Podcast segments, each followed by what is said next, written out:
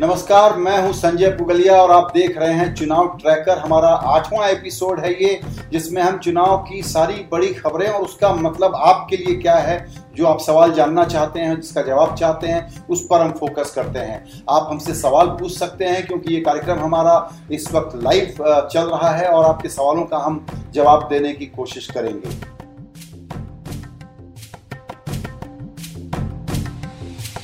तो अभी पिछले दो तीन दिनों से जो घटना बड़ी है और हेडलाइन बनी हुई है, वो ये है मोदी जी का, अक्षय कुमार के, का इंटरव्यू और उसके बाद बनारस में उनका रोड शो और रोड शो के बाद फाइनली आज जब उन्होंने अपना पर्चा भरा बनारस से कैंडिडेट के रूप में तो वो भी आज का दिन पूरा टेलीविज़न चैनल्स पे छाया रहा और वहाँ पर भी उन्होंने नामांकन देने के पहले कार्यकर्ताओं को संबोधित किया और अपनी जो मुख्य बातें कहनी है, उसको उन्होंने हाईलाइट किया। ज़ाहिर है कि उनका फोकस उस पर इसी बात पर ज़्यादा था कि आतंकवाद, राष्ट्रवाद, इसी के अराउंड वो अपनी कमेंट्री को बिल्ड कर रहे थे कि देश सुरक्षित होगा, तभी तो आगे हम तरक्की करेंगे। इसलिए बड़ा ज़रूरी है कि पहले आप मेरे जैसे किसी आदमी को वोट दीजिए जो कि बोलता नहीं है जा करके मारपीट करके चला आता है पाकिस्तान को तो वही कमेंट्री अपनी बनाने में लगे हुए हैं। आज की जो एक इंटरेस्टिंग बात थी, वो ये था कि आज हम लोगों को मोदी जी ने बड़ा परेशान किया। कभी खबर आती थी कि प्रेस कॉन्फ्रेंस करेंगे, कभी आती थी कि नहीं करेंगे। उसका कारण ये था कि बीजेपी के ऑफिशियल प्रेस नोट में ये लिख करके आया था कि एक पत्रकार वार्ता होगी। तो दरअसल निकला क्या? वो ये निकला कि नॉमिनेशन फ़ाइल होने के बाद उन्होंने जब वो बाहर निकले और अपने काफिले के साथ एयरपोर्ट के लिए रवाना होने वाले थे तो वहाँ पर मीडिया पहले से खड़े थे, मौजूद थे। उनको जाके उन्होंने एक बाइट दी। बाइट में यही कहा कि आप लोग बहुत ज़ोर से वोट करिए, बहुत ज़्यादा वोट करिए। ये इंपॉर्टेंट मैसेज है उनका। कोई भी बड़े नेता जो है, कहते हैं कि टर्नआउट बढ़ना चाहिए डेमोक्रेसी तभी मज़बूत होती है। लेकिन उन्होंने एक बात और ज़ोर दे करके कहा कि सब लोग कह रहे हैं, मोदी जी तो जीत गए, बीजेपी तो जीत गई जीत गई, ये बहुत अच्छी बात है। लेकिन इसका मतलब ये नहीं है कि वोट कम पड़े और घर में बैठे रहे कोई। वोट डालने ज़रूर आइए, जम करके वोट डालिए।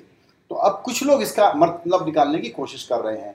क्योंकि यूपी बिहार का टर्नआउट कमो बेश पिछले चुनावों जैसा ही है, मामूली सी गिरावट है दरअसल उसमें। अभी की गर्मियों में 60 परसेंट का एवरेज है, उन राज्यों में जहाँ बीजेपी को सीटें पिछले चुनाव में बहुत मिली थी। तो हो सकता है ये between the line Modi ji खुद ये भी कहने की कोशिश कर रहे हों कि आप लोग ज़्यादा वोट डालिए तो इसके पीछे ये फ़िक्र हो सकती है कि कहीं ये जो लो टर्नआउट है, उसमें उनके ही जो थोड़े आराम पसंद कह लीजिए अर्बन मिडिल क्लास वोटर कह लीजिए, जिनमें उनका एक ठीक ठाक सा अट्रैक्शन है बीजेपी का, वो वोट देने ना निकले तो ऐसा नहीं होना चाहिए। इसीलिए उनको वो बहुत ज़्यादा आह्वान कर रहे थे कि आप लोग वोट ज़रूर डालिए, और उसके बाद वो अपना मुंबई की सभा के लिए निकल गए। अभी तक के चुनाव में इतना बड़ा शो ऑफ़ नहीं था मोदी जी की तरफ़ से। ये अक्षय कुमार के इंटरव्यू से शुरू हुआ है। इसके पीछे अब वजह क्या है? तो लड़ाई का हाल देख लीजिए। तीन फ़ेज़ में जो 303 सीटें निकल गई हैं, उसके अलावा जो 240 सीटें बची हुई है, उसमें बीजेपी ने 75 परसेंट सीटें जीती थी 2014 में।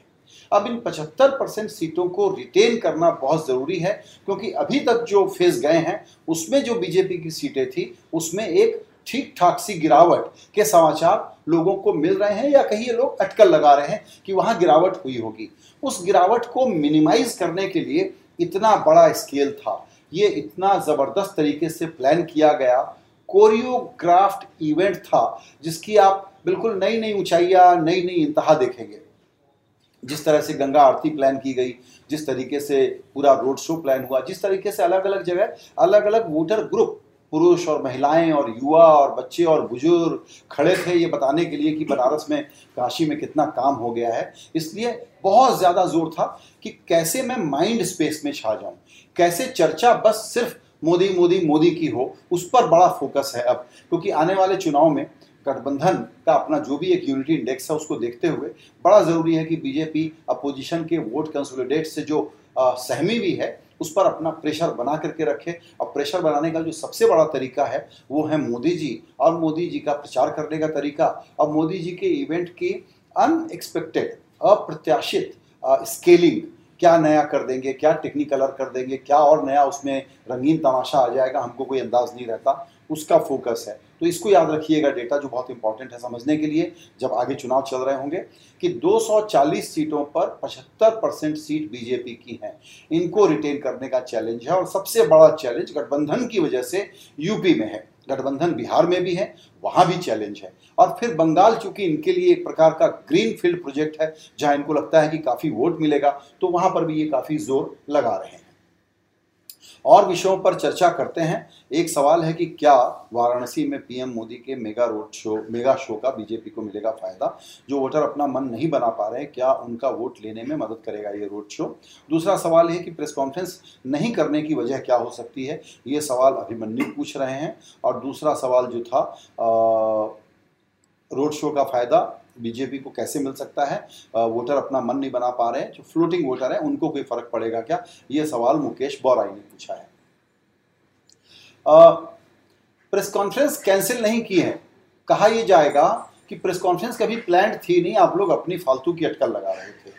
इसलिए ये प्रेस कॉन्फ्रेंस थी, ऐसा बीजेपी ने ऑफिशियली नहीं कहा, पहली बार खबर चली तो डिनाई हुआ। प्रेस नोट में लिखा तो फिर उसको भी कहा गया कि नहीं गलती से लिख दिया गया है। दरअसल वो मोदी जी ने जो कहा, वो उनका अपना मीडिया के प्रति एक आउटरीच का कार्यक्रम था। दो दिनों से जितना बड़ा तंबू वहाँ पर तान रखा है मीडिया कर्मियों ने कवरेज के लिए, बहुत ही बहुत बड़े स्केल का कवरेज हुआ है तो उसमें वो मीडिया के कर्मियों को निजी तौर पर धन्यवाद देना चाहते थे। इसलिए वहाँ जो इकट्ठा मीडिया था कि इतनी धूप में आप लोग जो इतनी मेहनत कर रहे हैं, आप लोगों को अभी बहुत धन्यवाद, आप लोग अपनी मेहनत बहुत ज़्यादा करते हैं, वगैरह वगैरह। तो वो मीडिया को भी एक प्रकार से कहिए कि थोड़ा सा सहलाने के लिए हैप्पी करने के लिए मोदी जी ये बात कह रहे थे। क्योंकि आने वाले चुनाव के दौर में इस प्रकार मोदी सेंट्रिक रंगीन खबरें जितनी निकलती रहें, ये उनकी कोशिश रहेगी। इसीलिए वो दरअसल मीडिया का अपना एक रीच आउट कर रहे थे। फ्लोटिंग वोटर की एक थ्योरी चलती है। फ्लोटिंग वोटर होते हैं जो बिल्कुल आखिरी मोमेंट में डिसाइड करते हैं, लेकिन इन पर तब ज़्यादा फ़र्क पड़ता है जबकि चुनाव का नैरेटिव चुनाव के मुद्दे फुल्ली फ्रेम ना किए हुए हों और कोई नई बात आ जाए। तो अभी तक अभी तक का जो चुनाव हुआ है, उसमें नई बात नहीं आई है। पुलवामा बालाकोट ही सबसे नई बात थी और उसके बाद जो अपोजिशन की तरफ़ से नई बात थी, वो थी कि यूनिटी और बीजेपी से देश को क्यों खतरा है? राष्ट्रवाद का इशू ये इसलिए लेकर के आए हैं क्योंकि इनके प्रोमिस फेल हो गए हैं। और उसके बाद कांग्रेस अपनी तरफ़ से जो लाई, वो एक दूसरे तरह की पॉलिटिक्स की हम आपको बहत्तर हज़ार रुपए दे देंगे। एक बड़ा ट्रांजैक्शनल सा, जिसके बारे में कांग्रेस ये आर्गूमेंट देती है और उसमें कुछ लोग मेरिट देखते हैं कि क्यों ये इंक्लूसिव इंक्लूसिव और गरीबी को ख़त्म करने वाली पॉलिसी ज़रूरी है। इसलिए जो बीजेपी भी इस तरह के काम करती है, उसके जवाब में ये थोड़ा ज़्यादा एम्बिशस प्रोजेक्ट लेकर के आए हैं। तो ये मुद्दे हैं जिसके अराउंड शायद जो लोग इस तरह के मुद्दों को एक लिस्ट बना करके बात करते हों कि अभी क्या हुआ, हाल में क्या हुआ, अभी कौन क्या कह रहा है, उनको आप फ्लोटिंग माने तो थोड़ा बहुत आप इधर उधर कह सकते हैं। फ्लोटिंग का मतलब ये होता है कि मैंने डिसाइड नहीं किया है, थोड़ा सोच करके बताऊँगा जब हम लोग ओपिनियन पोल करने जाते हैं तो। इसका मतलब ये नहीं कि डिसाइड करके बैठे नहीं है, शायद बताना नहीं चाहते। लेकिन पक्के तौर पर ये चुनाव ऐसा है जिसमें बहुत लोगों के मन में, जिन्होंने 2014 में मोदी जी को वोट किया था, उनके मन में ये सवाल है कि इस बार उनको कहाँ वोट करना है? क्योंकि इसमें एक बहुत बड़ा तबका लिबरल इंडियन का था। वो लिबरल इंडियन आ, क्या अभी मोदी जी को मानता है कि वो डेवलपमेंट ओरिएंटेड पॉलिटिक्स कर रहे हैं मॉडर्नाइजर हैं रिफॉर्मिस्ट हैं और लिबरल सेंट्रिस्ट पॉलिटिक्स के नेता हैं? जिनको ऐसा नहीं लगता ज़ाहिर है कि वो अपनी राय थोड़ी सी बदल सकते हैं और शायद वोट उनको न दें। और इसी प्रकार मोदी जी का दूसरा तरीका होता है बीजेपी का दूसरा तरीका होता है नए ग्राहक को आ, अपनी तरफ़ आकर्षित करना अपनी तरफ़ लुहाने की कोशिश करना। उसमें भी कुछ फ्लोटिंग वोट होते हो सकता है कि वो इस तरह के कुछ वोट इनको आ, मिल जाए।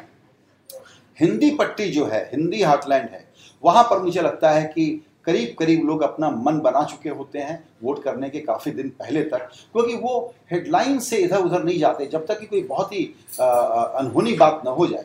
ये अपने जीवन के अनुभवों के आधार पर एक राय बनाते हैं। हेडलाइन के आधार पर फ्लोटिंग वोट वगैरह की बात ये हम लोगों का थोड़ा सा शहरी फेनोमेना ज़्यादा है।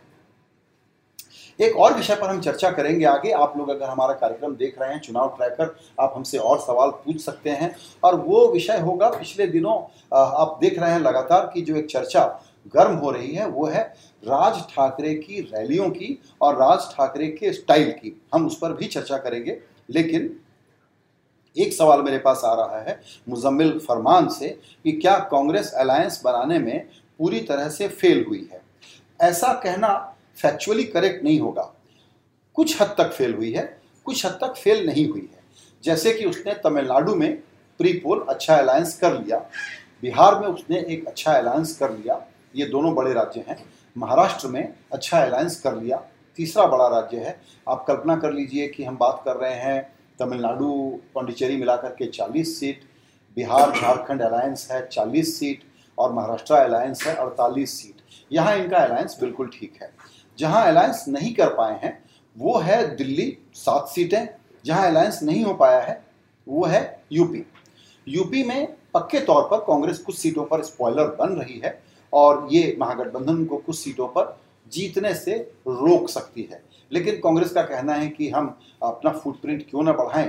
क्योंकि अगर हमारे साथ रीजनेबल समझौता नहीं हो रहा है तो हम भी क्यों करें? तो ये एक उन्होंने अपने हिसाब से रिस्क लिया है। एक उनकी पॉलिटिक्स है, जो जिसको लेकर के बहुत लोग पजल्ड हैं कि कांग्रेस दरअसल कर क्या रही है, लोगों को समझ में नहीं आ रहा है कि वो इस चुनाव को एक आम चुनाव, साधारण चुनाव मान रही है या इसको देश के लोकतांत्रिक देश के इतिहास में, चुनावों के इतिहास में अत्यंत ही अलग, अभूतपूर्व चुनाव मान रही है। उसका बिहेवियर अलग होता है। नॉर्मल चुनाव मानने का बिहेवियर अलग होता है। उसमें एक बात और है कि आप सिर्फ़ कांग्रेस को ब्लेम नहीं कर सकते कि आ, उसने अलायंस में विफलता दिखाई है। अपोजिशन पार्टियों ने भी बात नहीं की। फॉर एग्ज़ाम्पल ये बात आप सब मानते हैं और ये दूसरा बड़ा पजल है कि अलायंस ना होने के रास्ते में यूपी के कॉन्टेक्स्ट में सपा और बसपा के बीच सपा से ज़्यादा बसपा बहुत पजलिंग पार्टी रही है। क्योंकि बसपा से मायावती से किसी भी विपक्ष के बड़े नेता की कोई सीधी बात बातचीत तक नहीं हुई है। इसलिए लोग तरह तरह के अर्थ निकाल रहे हैं कि क्या मायावती अपने सारे रास्ते खुले रखना चाहती हैं, इसलिए बात नहीं कर रही हैं। या मायावती को लगता है कि कांग्रेस यहाँ इतनी फ्रिंज प्लेयर है कि इनके अलायंस के रिक्वेस्ट को इंटरटेन करने की भी ज़रूरत नहीं है। तो हाँ आप कह सकते हैं कि बड़ी पार्टी के रूप में कांग्रेस भी अलायंस करने में फेल रही है, लेकिन दूसरी पार्टियों ने भी उसमें कोई बहुत प्रोएक्टिव रोल नहीं दिखाया और साथ ही साथ ये भी है कि कुछ राज्यों में कांग्रेस ने अच्छा अलायंस किया है। एक और सवाल है कि क्या बेरोजगारी और किसानों की बदहाली की समस्या को लेकर विपक्ष सरकार को घेर नहीं पाया?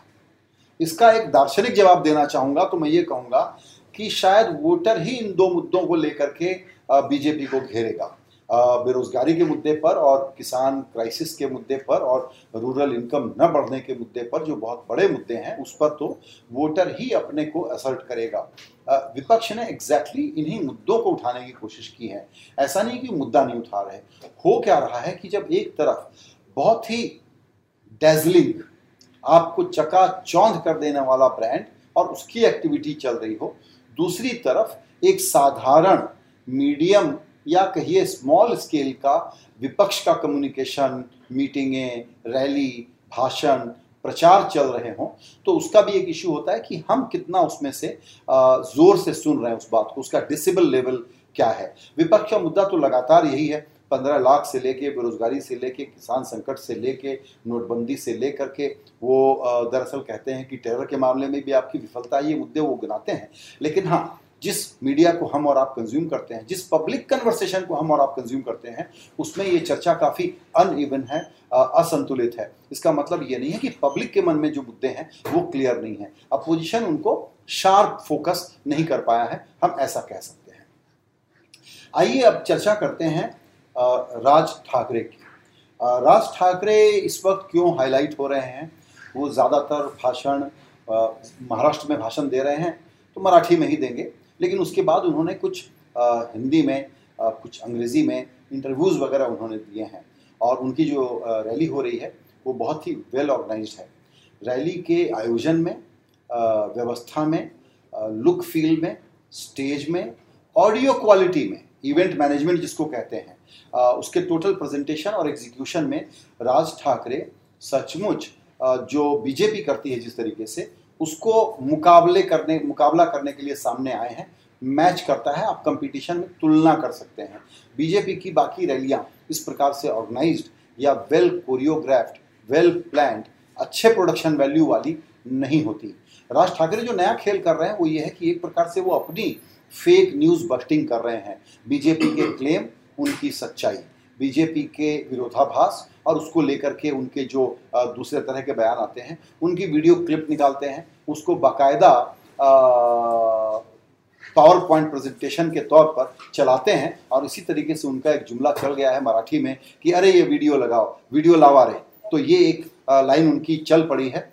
बहुत अच्छे स्पीकर हैं, ये भी हमको पता है। तो दरअसल डिस्कवरी क्या है कि जो लोग एक व्यक्ति के डायरेक्ट वोटर आउटरीच की वजह से ऑरेटरी स्किल की वजह से आ, कमाल की वक्तृत्व कला की वजह से अट्रैक्टेड हैं और माइंड स्पेस में अगर कोई एक नेता आपके दिमाग में बैठा हुआ है तो ऑरिटरी से दूसरा व्यक्ति अपनी जगह बना सकता है बशर्ते कि वो इस खेल को इसके जो ट्रेड सीक्रेट है उसको जान जाए और उन्हीं टूल्स के साथ खेले।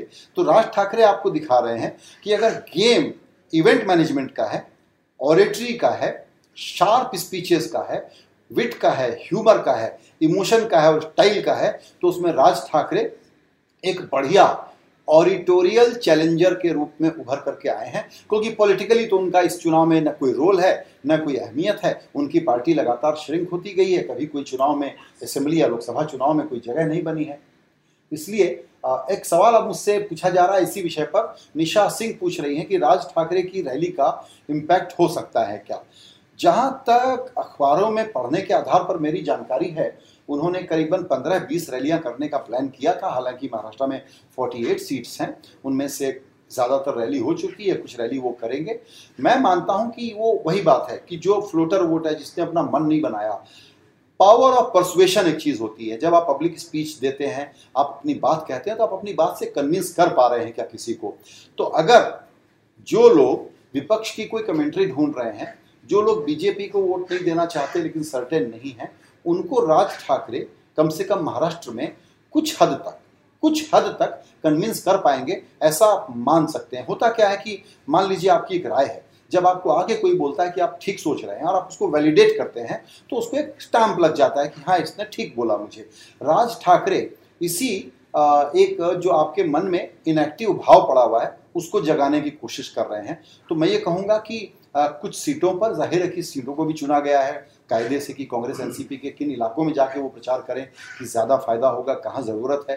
तो राज ठाकरे का इम्पैक्ट कैसा होगा, ये चुनाव के बाद मालूम पड़ेगा, लेकिन ये बहुत इंटरेस्टिंग स्टडी रहेगी और हमको इसको देखना चाहिए कि कैसा असर होने वाला है राज ठाकरे की इन रैलियों का।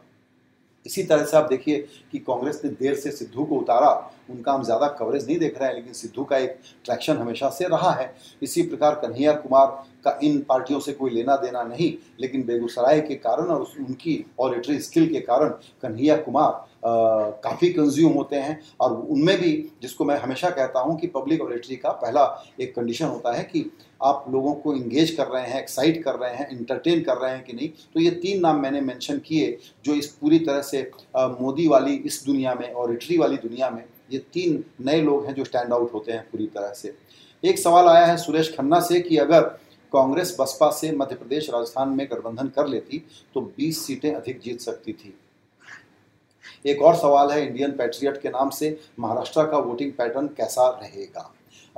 सुरेश खन्ना जी का जो सवाल है कि बसपा के साथ अगर वो कर लेती कांग्रेस मध्य प्रदेश में और राजस्थान में तो ज़ाहिर है कि वो एक अलायंस की आधारशिला बन जाती। फिर यूपी में उस लॉजिक पर बात बढ़ जाती, शायद कुछ सीटों पर फ़ायदा हो जाता, लेकिन वहाँ पर कोई इनका प्रदर्शन बहुत जोरदार रहा हो, ऐसा नहीं है। कांग्रेस ने उस वक्त ये सोच करके किया होगा कि ये वो राज्य हैं जहाँ हम दोनों डायरेक्ट मुकाबले में हैं। बाकी सब जगह रीजनल प्लेयर ने अपना पहला पैर रखा जड़ें जमाई और उसके आगे वो पनपे तो जहाँ मैं कांग्रेस और बीजेपी बनाम वाले मुकाबले में हूँ सीधे सीधे दो मुकाबले वाली पार्टियाँ हैं स्ट्रेट फाइट है, वहाँ पर मैं तीसरी पार्टी को टो होल्ड जगह रखने के लिए, पैर रखने के लिए भी जगह क्यों दूँ? ये सोच के उन्होंने नहीं किया। उसके अपने तर्क थे, अभी के अपने तर्क थे। कांग्रेस को दरअसल ये सोचना चाहिए था कि यूपी में उसका रोल बीजेपी को हराना अगर सबसे बड़ी प्रायोरिटी है तो वो जो करने जा रही है, उससे बीजेपी हारेगी या जीतेगी, ये सवाल सब लोग पूछ रहे हैं। तो जैसा हमने कहा कि चुनाव ट्रैकर में हम कोशिश करते हैं कि ब्रॉडर ट्रेंड क्या इमर्ज हो रहे हैं तो फ़िलहाल कहानी यहीं पर है कि पार्टियाँ, उम्मीदवार, उनके बड़े नेता अपने अपने इलाकों में कैंपेन कर रहे हैं। पहले जैसे कैंपेनिंग नहीं रही, क्योंकि अब लोग डिजिटल मीडिया के ज़रिए लोगों तक ज़्यादा पहुँचते हैं तो एक प्रकार की शांति है। कोई नई हवा नहीं है, कोई अचानक वाली घटना कैंपेनिंग के दौरान अभी नहीं हुई है। एक घटना हुई थी सुप्रीम कोर्ट वाली जो घटना शायद चुनाव में असर डालने के हिसाब से काफ़ी हद तक जुड़ सकती थी, लेकिन उसमें भी इतने कॉन्फ्लिक्टिंग बातें सामने आ रही हैं, वो अभी वर्क इन प्रोग्रेस है, इसलिए उसका कोई सीधा असर पड़ जाए, ऐसा अभी नहीं कहा जा सकता। एक और सवाल आया है उस्मान हमीद का, और वो ये है कि क्या मुकेश अंबानी ने जो कांग्रेस कैंडिडेट के लिए साउथ मुंबई में मिलिंद देवड़ा के लिए सपोर्ट डिक्लेयर किया है, ये इसका पॉजिटिव असर कांग्रेस के लिए महाराष्ट्र में हो सकता है क्या? देखिए, ये एक बड़ा स्पेकुलेटिव सा सवाल है, क्योंकि यही एक आश्चर्यजनक बात थी कि मुकेश अंबानी जैसा शख्स किसी एक कांग्रेस कैंडिडेट के लिए मोदी काल में सपोर्ट कैसे एक्सप्रेस कर सकता है? लोगों को बड़ा पजल हुआ और आपने देखा कि दो तीन दिनों तक वो वाला वीडियो मुकेश अंबानी के अराउंड चर्चा लगातार सोशल मीडिया पर बड़े पैमाने पर ट्रेंड करती रही। कहते हैं कि पारिवारिक संबंध है तो वो एक एक्सेप्शन था इसलिए मुकेश अंबानी ने उदय कोटक ने समर्थन ज़ाहिर कर दिया। उसमें ज़्यादा कुछ नहीं देखा जाना चाहिए। लेकिन लोग हैं तो इसका अर्थ निकलेगा ही निकलेगा और अर्थ यही है कि क्या कहीं आ, मुकेश अंबानी कुछ और तो नहीं पढ़ रहे? हमको नहीं पता उनका मन हम नहीं पढ़ सकते। आ, क्या इससे एक कांग्रेस के बारे में पॉजिटिव सिग्नल है? तो बिल्कुल है, लेकिन फिर पूरी पार्टी के बारे में क्यों नहीं है? तो पूरी पार्टी के बारे में उन्होंने कोई सिग्नल नहीं दिया है। दूसरा, एक जो बहुत इंटरेस्टिंग एंगल है, वो ये है कि एक तरफ़ अनिल अंबानी पर कांग्रेस का सीधा हमला है छोटे भाई पर, और दूसरी तरफ़ बड़ा भाई जो है, वो कांग्रेस के एक कैंडिडेट को सपोर्ट कर रहा है। तो ये एक बहुत ही इंटरेस्टिंग इंट्रीगिंग पजलिंग डेवलपमेंट है, लेकिन इसका असर क्या होगा? इस पर आ, मुझे लगता है कि अभी कुछ आ, कह पाना कि इस एक फैक्टर का असर क्या होगा इसको गेज करना बड़ा मुश्किल है। तो अभी मुझे लगता है कि हम लोग अपनी चुनाव ट्रैकर में ये जो चर्चा कर रहे हैं इसको यही ख़त्म करते हैं लेकिन ख़त्म करने के पहले एक बहुत ख़ास अनुरोध आपसे है और वो ये है कि आप हिंदी क्विंट और द क्विंट जो हमारा इंग्लिश का वेब पोर्टल है इन दोनों पर यूट्यूब के, इनके जो हमारे चैनल हैं, उस पर जा करके हमको सब्सक्राइब ज़रूर करिए, क्योंकि अब हम क्या कोशिश कर रहे हैं कि हल्ले वाले मीडिया से दूर बहुत ज़रूरी मतलब कि रेलेवेंट खबरों को निकालें, उसकी एनालिसिस निकालें और बढ़िया कंटेंट आपके सामने लेकर के आएँ। और यूट्यूब को हमने करीब करीब अपना एक बहुत ही लाइव जैसा ही प्लेटफॉर्म बना दिया है, जहाँ हर थोड़ी देर में हम शानदार वीडियो प्रोड्यूस करते हैं और वहाँ पर पोस्ट करते हैं तो आप हमको सब्सक्राइब ज़रूर करिएगा। एक और सवाल हम लेते हैं पूजा शर्मा का। राज ठाकरे फिर से अपनी पार्टी को इस्टेब्लिश कर रहे हैं क्या? विदाउट रिज़ल्ट टेंशन और फिर असेंबली इलेक्शन में प्रॉपर प्रिपरेशन के साथ आएँगे। ये सवाल बड़ा इंटरेस्टिंग है। जिस प्रकार का ग्राउंड वर्क राज कर रहे हैं, मुझे लगता है कि इनको कांग्रेस और एनसीपी के लिए प्रचार में मनाने के लिए सबसे बड़ी भूमिका रही होगी शरद पवार साहब की। और राज ठाकरे ने सोचा होगा कि अगर अब मुझे बीजेपी शिवसेना के सामने कोई स्पेस क्रिएट करनी है तो अकेले नहीं कर पा रहा हूँ तो विपक्ष के साथ एक इक्वेशन बन जाना चाहिए। अब ये गठबंधन बाकायदा होगा, या इनफॉर्मल होगा, या टैसिट होगा, हम कह नहीं सकते। लेकिन राज ठाकरे जिस मनो योग के साथ, जिस लगन के साथ ये कैंपेन कर रहे हैं, मुझे लगता है कि कांग्रेस और एनसीपी ने उनको ये एश्योरेंस दिया होगा कि हम असेंबली में आपको एकोमोडेट करेंगे। और उनके साथ दो बातें हुई होंगी होनी चाहिए। एक, कि आप असेंबली में अपने कुछ स्ट्रॉन्ग एरियाज़ में लड़ लीजिए। और दूसरा ये, कि लोकल इलेक्शंस में हम आपको उससे भी ज़्यादा स्पेस छोड़ देंगे। बीजेपी शिवसेना का और ये चूँकि शिवसेना के एक ऑफशूट हैं तो इनका मॉडल ये है कि लोकल महाराष्ट्र की नगर पालिकाएँ बहुत पावरफुल एंटिटीज़ हैं। तो लोकल गवर्नमेंट वहाँ पर बहुत इंपॉर्टेंट होती है। तो कम से कम वहाँ से शुरुआत करें। तो लोकल इलेक्शंस में और असेंबली इलेक्शन में राज ठाकरे को आप बाकायदा इलेक्टोरल पॉलिटिक्स में देखेंगे। ये संकेत उनकी रैलियों से, उनके तौर तरीकों से साफ़ है, वरना वो कांग्रेस और एनसीपी की इतनी मदद क्यों कर रहे होते फ़िलहाल चर्चा यही समाप्त करेंगे। जैसा हमने आपसे कहा कि आप हमको सब्सक्राइब ज़रूर कीजिए, यूट्यूब में जाइए और हमारे चैनल को सर्च करिए, द क्विंट और हिंदी क्विंट, और सब्सक्रिप्शन ज़रूर करिए। हम इस तरह के लगातार कार्यक्रम लाएँगे, ज़्यादा से ज़्यादा संख्या में जुड़िए और अपने दोस्तों को भी बताइए। अगर आपको लगता है कि हम लोग थोड़ा सा यहाँ पर डिस्टिल्ड कंटेंट और साफ़ सुथरी बातचीत लाने की कोशिश आपके लिए करते हैं तो चुनाव ट्रैकर में संजय पुगलिया को फ़िलहाल दीजिए इजाज़त। नमस्कार।